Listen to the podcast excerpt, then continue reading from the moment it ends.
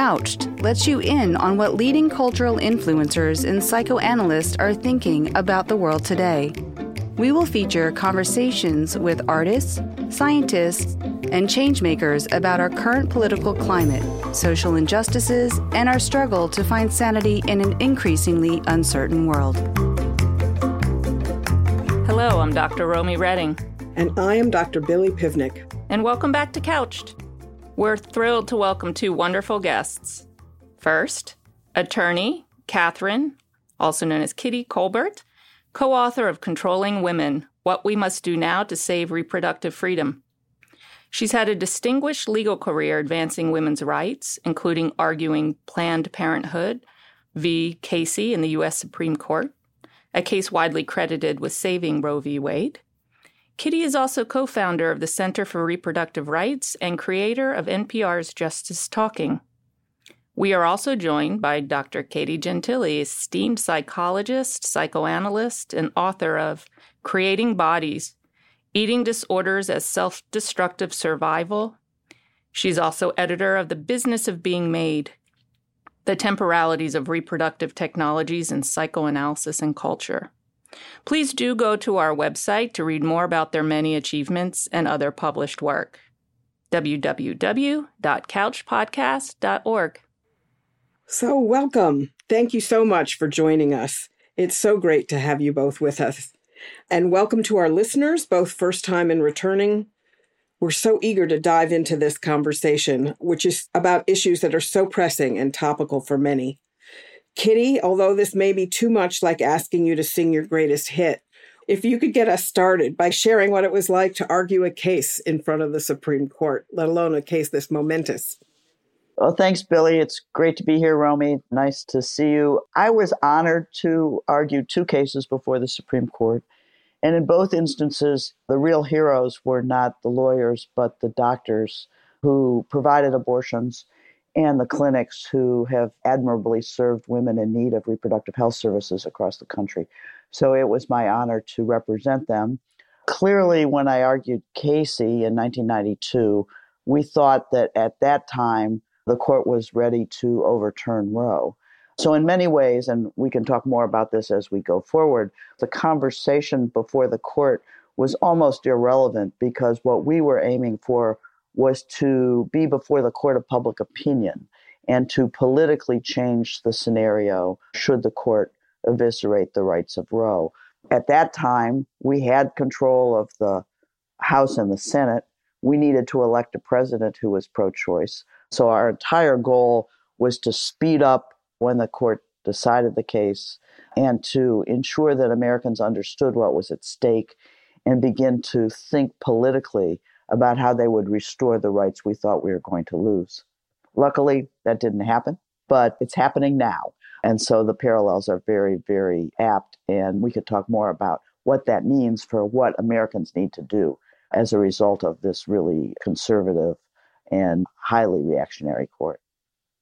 You know, I was wanting to just make one comment too is that when I was reading the chapter about arguing Casey, I was very struck by what you articulate in more depth in the book, the strategy around being in the court of public opinion and the expectation that you were not going to win and that that was actually built into the strategy. That rather surprised me and I found it quite impressive. So I just wanted to make a comment. I thought it would make an excellent limited TV series for Netflix or something because it had all these twists and turns in the chess match of it all. Right. And of course, it all preceded with the nomination of Clarence Thomas to the Supreme Court, which was a drama in and of absolutely, itself. Absolutely. Absolutely. That's another thing coming back now, right? That's yeah. correct. It's like a loop in time. Yeah. So, Katie, would you like to jump in now and respond to Kitty, maybe from the perspective of your writing about the psychological meanings that we tend to give to this issue? Sure. Yeah. I mean, first of all, I'm honored to be here, and I'm honored to be here with Kitty, if I can call her that. And I mean, I went to the march in 1992 in particular because it did seem at that time like it was going to be the end of Roe. And I remember that very clearly. So I'm honored also to be here since you were pivotal to that moment.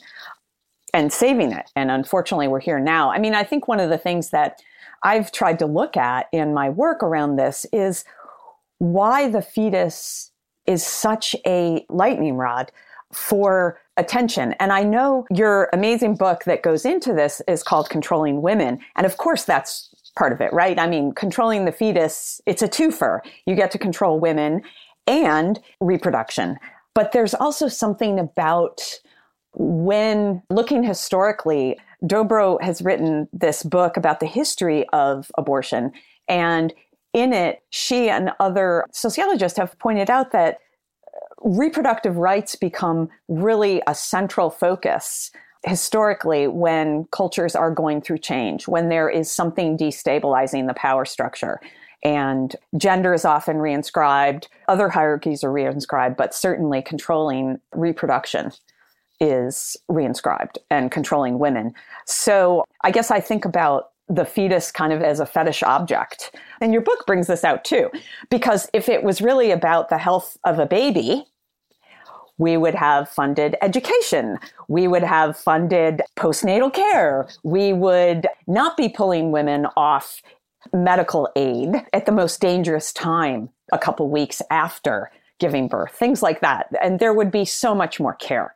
And I think that's the important thing. It's not being cynical, it's being realistic. So I kind of start there, looking at the fetus as a fetish object and what is the fetus as a central point of affect for the culture doing for the culture in a defensive way.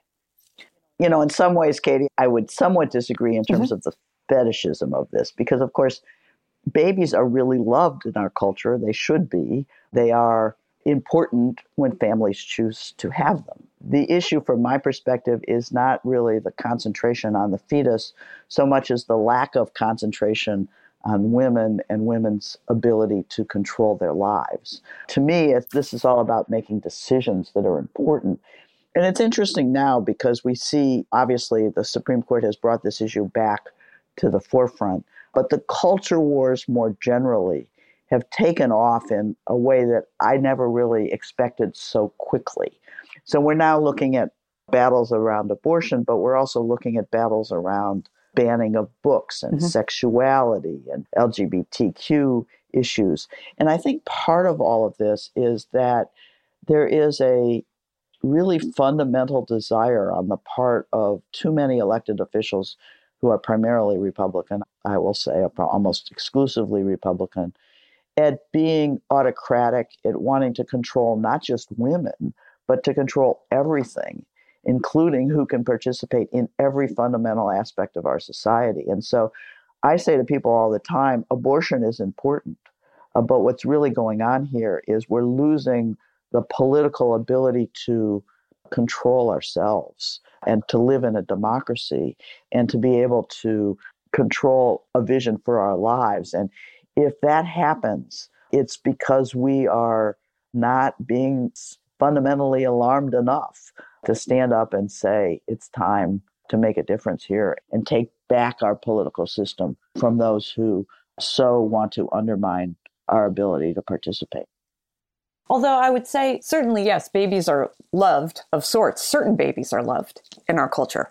Because I think this is where we get to the stratifications of class and race that are really important because many people in our culture have never had the capacity to set their own future, to set their own trajectory. So, in that sense, it's an interesting shift too that we're feeling. Obviously, women, all women to a certain extent, and that's what we're talking about, obviously, because without control of reproduction, there's just bodies with uteruses that can reproduce have no capacity to shape their own future.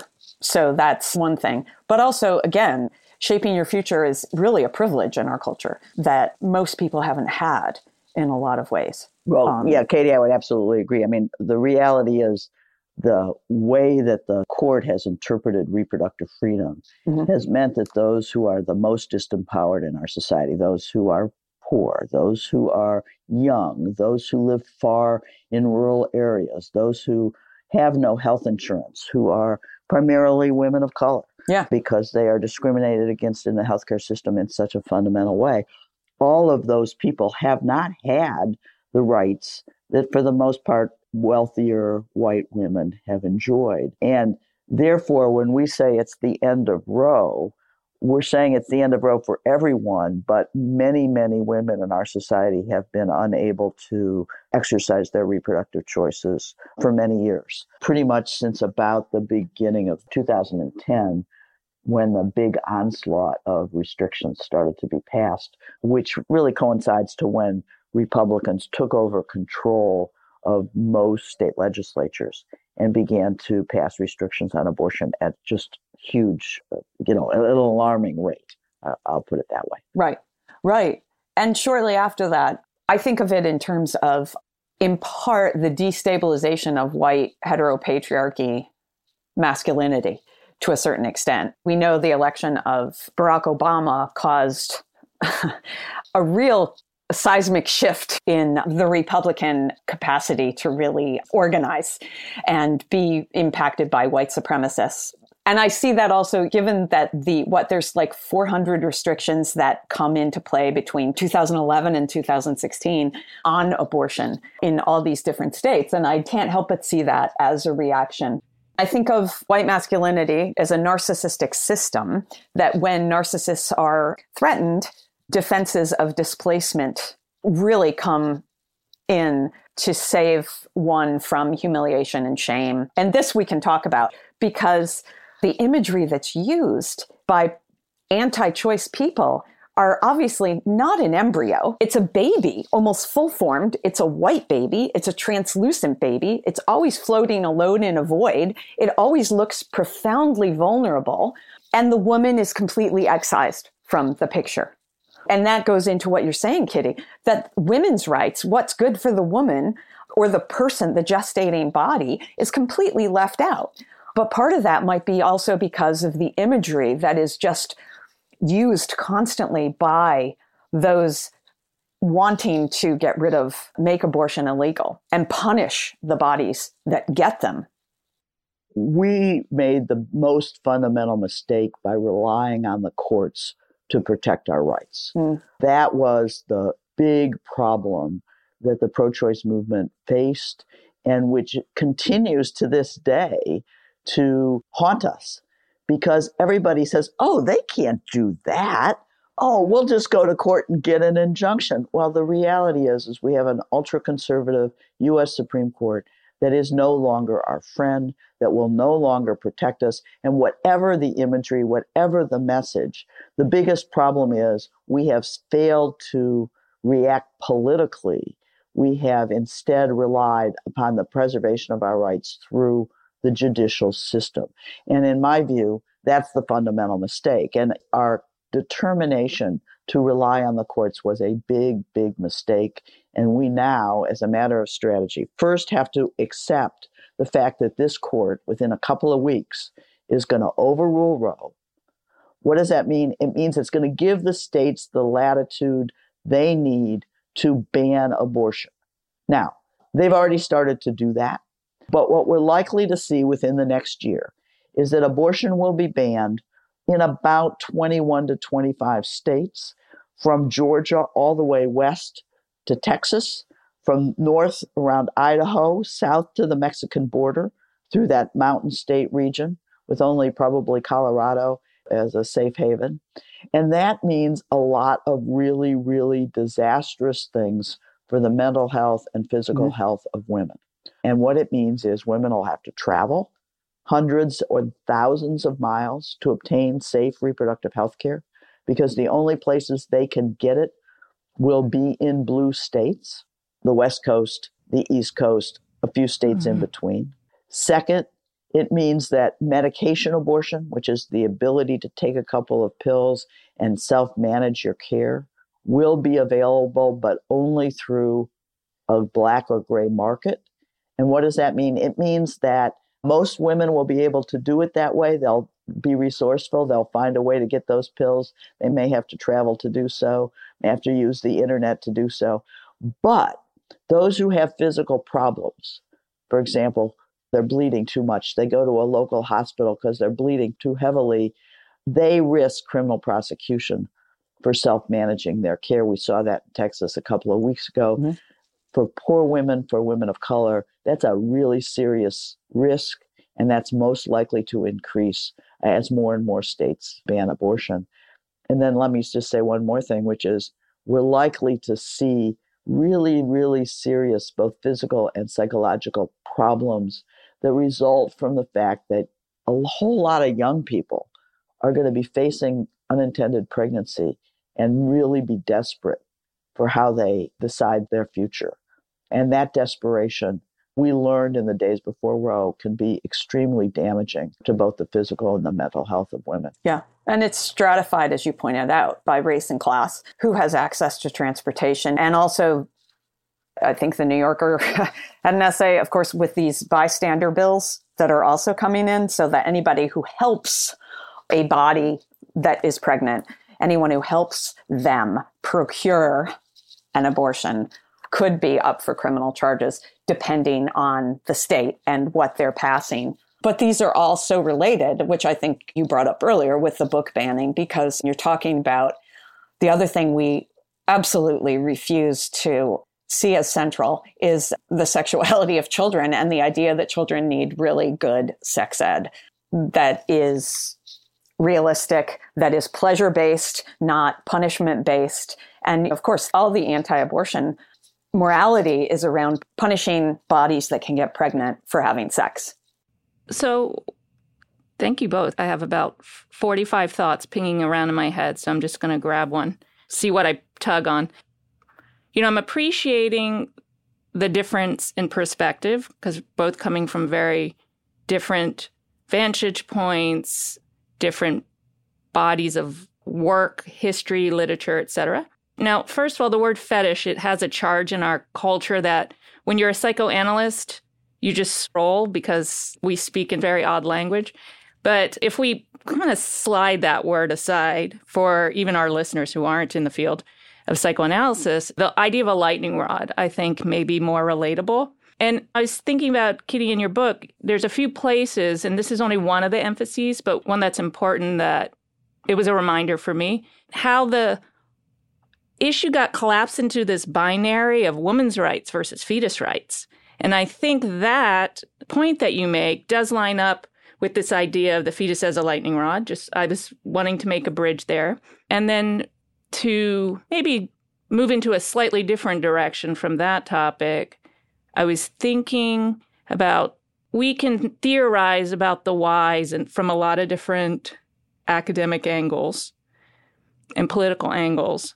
But the here and now point you just made, Kitty, around there is going to be tremendous fallout coming very soon. So I wonder if we can think about that together. That might bring us into the here and now and the what can we do Thanks. You know, I think that from my perspective, we're at the worst point we've been since 1973, probably since 1970, when things began to liberalize in our country. But we know a lot from the days when abortion was banned.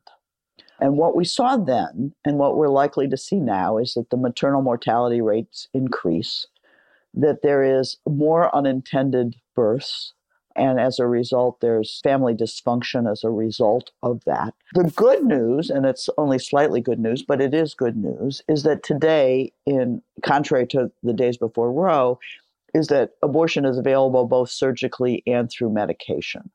And the availability of medication abortion that's safe in the first 12 weeks of pregnancy is really important because it means that women can self manage their care.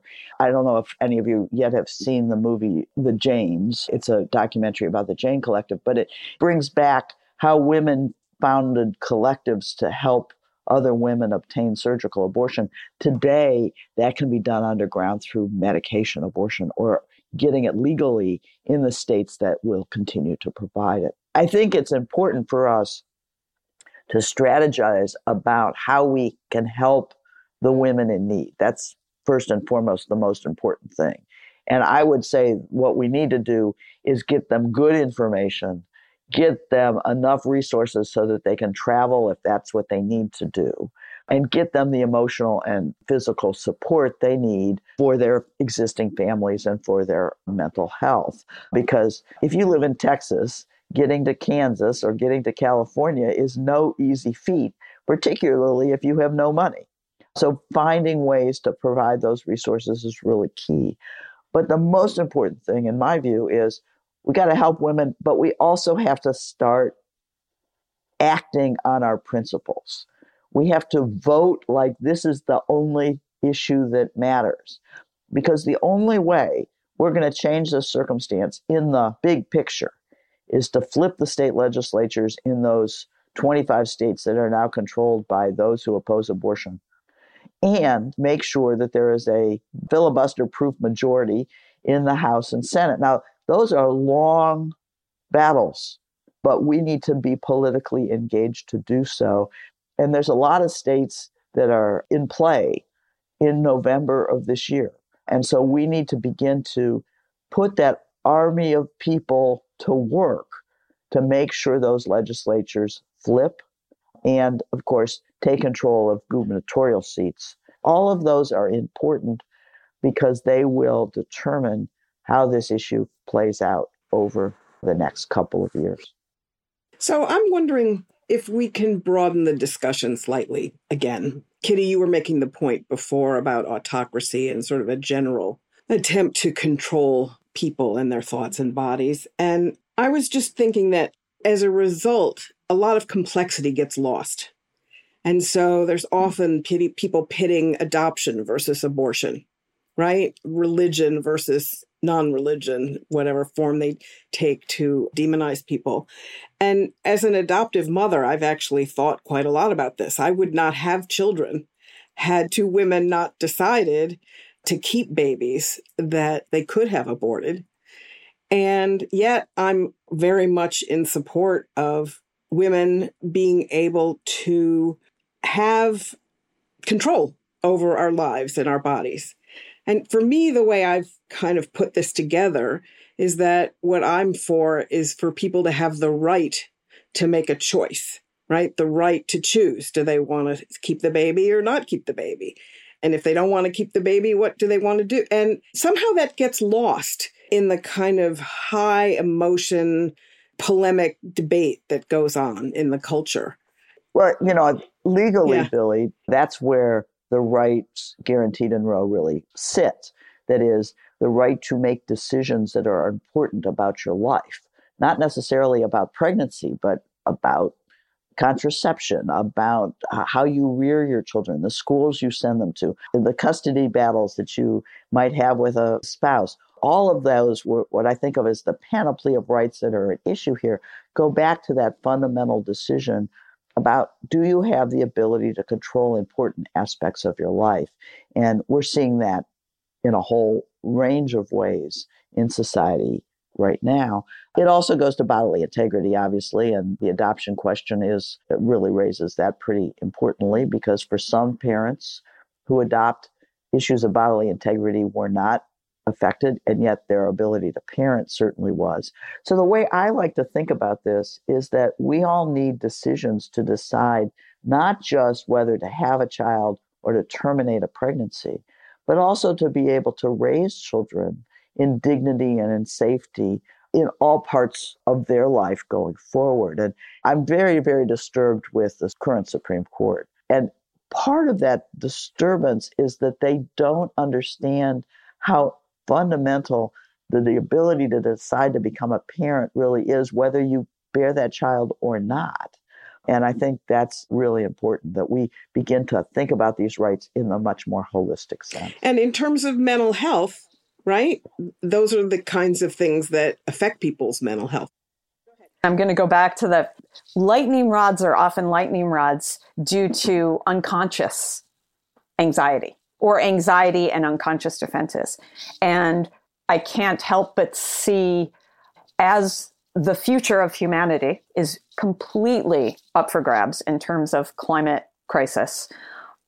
I think we have to take very seriously that many people are still motivated by this fantasy of Medea killing all her children or I I hate to go Oedipal or something, but that uh, you know the idea that the mother could kill you. The idea that the planet could kill you, this idea that we are vulnerable needs to be able to be held without defenses. And i think that's one of the main things that psychoanalysis really needs to work on is how can people be vulnerable? Because that's what's completely displaced in a lot of these. The fetus holds the vulnerability this projected vulnerability for everybody. And that allows the hero to come in. The hero is the right wing anti choice people who get to be the heroes to protect this vulnerable, vulnerable creature. And again, left completely out is the gestating body that is seen only as a potential threat. The one thing I would add here, Billie, to your original question is the issue of gender roles. Mm-hmm. Mm-hmm. Because one of the things that never ceases to amaze me, I mean, the women's movement was now 50 years old in this last age, many centuries old. We've been trying for a very long time to change the fundamental issue of men being the breadwinners and the strong warriors and women being the child rearers and the stay at home providers to family and children and taking care of their men. And while I would like to believe we've made huge inroads by having women in the workforce and providing opportunities for them to go beyond that original view. The reality is, is as a culture, we are stuck in those gender roles in ways that just never cease to amaze me. I mean, I just read this report the other day that working women, the higher you go in your job, the more likely you are to do more housework than your husband. You're caught on both ends because, you know, you're out in the work, you're being an executive, and you're expected or you do more housework than your husband. And the greater the disparity there, the higher the woman goes versus the man, the more housework she does. I mean, what's that say about the fragility of the male ego to participate as an equal within the household? And I think that is really at the heart of why this issue is so fundamentally difficult because the change that's required is not just the political change, the macro change I've been talking about, but a fundamental change in the roles within families. And we're beginning to see a younger generation make some of those changes. Obviously, the LGBTQ movement has really made a big difference. But the reality is, is this is has taken generations. And the harder it becomes to make changes at that fundamental question, the more likely we are to see the backlash by those who feel like they're losing their power, which is obviously white male. Right, which I think is the point. Again, vulnerability, the inability to be vulnerable. It's a generational thing to a certain extent that the older generation is clinging to power and the older white male oriented generation doesn't mean men in particular, but those who are invested in that particular power structure.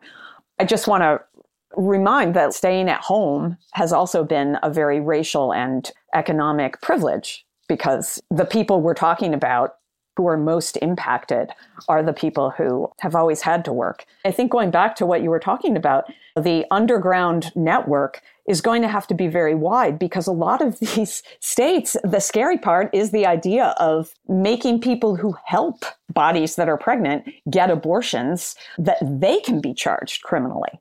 So that yeah, it's very scary. It's that very is scary. really scary. I mean, to me, this is this is really isn't about vulnerability. This is about power, and those people who are threatened are threatened because of a loss of their Right. power. Yeah, vulnerability. May yeah, be I the- think yeah, I think they toggle that. around each other. They do. The reality is, is this is about power, political power, power over other members of your family or your peer group, the ability to make decisions that are absolute Mhm. and non-nuanced and autocratic in, in many ways. And until we start thinking about the fact that we need to react to this as a question of returning power in a more equitable way, we're always going to lose this debate. And that's why I keep coming back to this notion of acting on our politics. I bet a lot of the listeners in this audience don't even know who their state legislator is. You don't know how your state votes on this question, unless you live in Texas when it's kind of hard to avoid, or maybe Oklahoma. You don't know the power those state legislatures have about all aspects of your life. And so I think it's important for us. Those who oppose us make abortion their number one issue. They vote on it down the line, across the board, always. And the reality is, is if you are voting for pro-choice candidates, you're for the most part voting for people who you agree with on a whole range of things.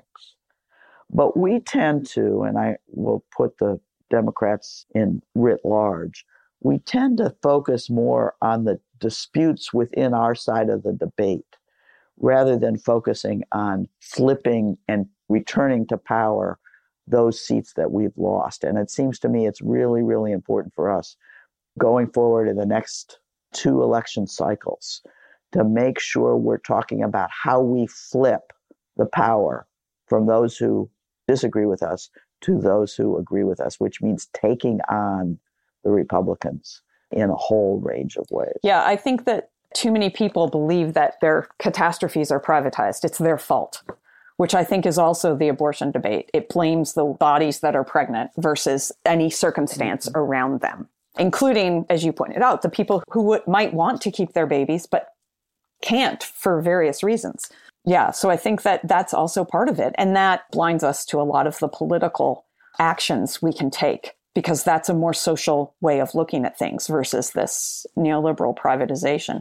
So we're raising an issue that's kind of a debate right now in psychoanalysis, which is how much do we look at the intrapsychic factors and how much do we look at social factors when we're thinking about what things ail people, you know, what pain they're in. And people have been doing oral histories with women who were giving up their babies for adoption before Roe and one of the things that somebody said was adoptees are told children born out of wedlock were unwanted, but that's not true. They're unwanted by society, not by their birth mothers. I mean, of course, it's not 100%. This was one right. person's oral history. But I think we live in a context where our economic system, our neoliberal system, is definitely affecting our politics and the kinds of decisions that people can make and often more than whatever the intrapsychic Oedipal factors might be. And as clinicians, I'm speaking now to the clinician part of our audience, right? We have to keep in mind that sometimes those social factors are even more important than the things that might create depression because of superego and so forth. Right. And I would like to add that I'm taking in one of the strong points that Kitty's making with regard to the concrete need for political action and what is it that occurs psychologically that blinds or blockades mm-hmm. one engaging in that realm. And as Billie pointed out, this is a hot debate in mm-hmm. psychoanalysis, but the fact that it's a hot debate is good news, I think, even if it does get a little binarized and oversimplified. This is something that I want to continue to think about, and I think many of our listeners are thinking about and will continue to think about because there's something, there's still some gap. There's some gap, I think, that we're bumping up against again and again. So let me see if I can put my mm-hmm. hands on some of that. One big gap is that most people in this country have always lived at a time when abortion was legal. Yes. Okay, I'm 70 years old. Abortion became legal when I went to college in New York State in 1970. So anybody younger than me always had legal abortion through their childbearing years. And so the first is a sense of this really can't happen. And when you rely on the courts to enforce your rights, there's disbelief that because people generally think the courts are fair and just and operate under principle and in our country, stare decisis is kind of embed in the system. So they just, there's a big sense of disbelief this can't happen. Mm-hmm. Now, we know that that's not the case. And I think Texas has kind of opened people's eyes. But the reality is, is most people don't pay attention to a loss of their rights until they need them. Mm-hmm. Okay. And that means that the rest of us have a big obligation to help people understand what's going on and be how it will affect them in their everyday. Yeah, you're talk Okay, so that's You're talking one. about denial and dissociation. If we were going to put some like psychoanalytic Yeah, lingo yeah. on it, right there it is. Right. And Okay. displacement, giving someone else the responsibility for your choices. I've spent the last couple of months actually writing the book and talking about the book and doing a TED talk and variety just to help people understand what is really at stake. That the Supreme Court is actually going to Yeah. take away these rights for the first time in your lifetime. And there's things that you can do to make a difference. But the second thing I would say is that even if all of the clinicians of the world are really good at helping people who are affected put their lives back together, we're likely to continue to see it happen over and over and over again until we change the root cause. And in this instance, the root cause really goes to what the law says. You either have a right to have an abortion or you don't. And that varies from state to state, and that can be changed from state to state or eventually in Congress for the entire country. So to me, it's not an either or. I want all of the clinicians to help repair the people who are suffering as a result of these horrible political actions. But I want all of us to say, okay, we're going to do something bigger in the macro sense to change what has caused this in the first instance. And the only way to do that is really, really serious political work. It is making phone calls, writing postcards, donating to campaigns, giving money to abortion funds so that they can help some of those women travel from state to state. It is really fundamentally small but important actions that will make a difference. And all of your audience can do that starting today. Thank you for that. Thank you. I definitely agree in terms of that the action has to happen, but I think we also have to recognize what are the dynamics that are keeping people from acting. I think that what are the dynamics that keep people from acting or believing that the simple actions actually matter? This is a theme that comes up Yeah. again and again in all of our episodes. People don't believe it. And if you read Kitty's story, you can hopefully catch some faith because it's there. The stories are there. Read the histories. Simple actions add up and things start to happen. It's, I think, very important to read the accounts of these things so that you can actually believe that they happen and it's true. It's not a made up story. We're almost at time, but I wanted to, if I can pivot a little bit and just read a quote. It's a quote that you use in the book from I was just about to read yeah, it too. from Billie and I were talking about it this morning. Justice Anthony M. Kennedy, and is this correct, Kitty? He was the one that surprised you in his vote. That's right. Right. Okay. That's right. So I'm wondering if this quote explains the position he was taking in terms of why he voted in favor of reproductive rights. So let me read it, and I just love to hear people riff on it. At the heart of liberty is the right to define one's own concept of existence, of meaning, of the universe, and of the mystery of human life. The hard part for a Supreme Court justice is to put practical meaning to words like liberty and equality, Mhm. which are kind of the fundamental parts of the 14th Amendment. And justices for a long time have said, well, we've got to go to the language of the Constitution. Well, the reality is the language of the Constitution is inherently vague. It had to be because it was trying to define a political system for generations, not for 10 days or even 10 years, for generations. And so the language of liberty, uh, which Justice Kennedy does expound upon in a fairly broad and beautiful way, does have differing meanings for different justices. And that's the fundamental problem we are now having is that there are five justices on the court. I say all the time, you know, winning or losing in the Supreme Court is a lot like Sesame Street, right? You got to learn to count. And there's only one number that matters, and that's five, right? Because you got to have a majority of the court, which is five justices. And so the way that the court has defined liberty or equality really boils down to the philosophies of a majority of the court. And our problem today is that the majority of the court has a very, very, what I think of as crimped view of life. They have a very set view about how everyone ought to behave.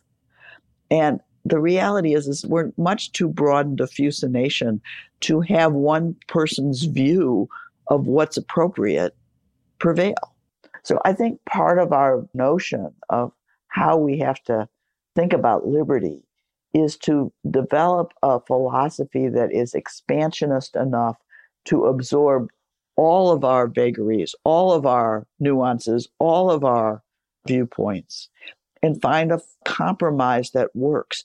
And the reality is that compromise was Roe versus Wade. It said you have a right to choose abortion if it's right for you. Okay. If it's not right for you, don't have one. That's pretty simplistic political and legal view, which is it gives the most opportunity to as many people. What we're coming to now is just the opposite, which is if I don't like it, you can't have it. And that to me is fundamentally problematic, not only for this court and for a whole range of issues. Think about birth control, right? If I don't like it, you can't have it. Well, that changed a lot of people's lives if you can't have birth control.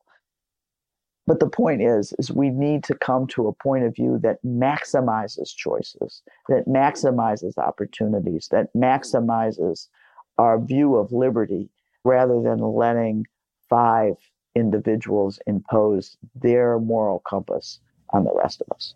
Thank you. Well, you know, Justice Kennedy is in some ways was the real surprise in Casey. He voted against us on the first vote and then changed his mind a couple of weeks later and joined Justice O'Connor and Justice Souter in a joint opinion, which was a very historic opportunity where three justices came together to write one opinion. But Justice Kennedy was also the hero for the LGBTQ Right. community. I mean, he wrote, he understood gay marriage. He really, as a conservative, this was a man who represented the Catholic Church. But I think as the longer he served on the court, the greater he understood that these issues really go to the heart of existence and he needs to think about them much more Mhm. broadly. Thank you for that. I just want to say thank you. This has been a very interesting and totally different conversation than I usually participate in. I wanted to tell people that if they want to hear more about the, the politics, what they can do, we have a website called controllingwomenthebook.com, which has a bunch of resources available for people to find organizations working on this issue. And obviously, I hope that you pick up a copy of the book. It's called Controlling Women What We Must Do Now to Save Reproductive Freedom, and it's available at bookstores across the country. Thank you. Yeah, and I would agree. Get involved in underground networks because that's the only way we're going to keep people in these states where they're going to have no choices. Mm-hmm. Okay. So I guess our time is up for today. Yes. Thank you very much. Thank you. Thank you. Thank you. Thank both of you. Thank you for listening to Couched with Doctors Billie Pivnick and Romy Reading, brought to you by Division 39 of the American Psychological Association.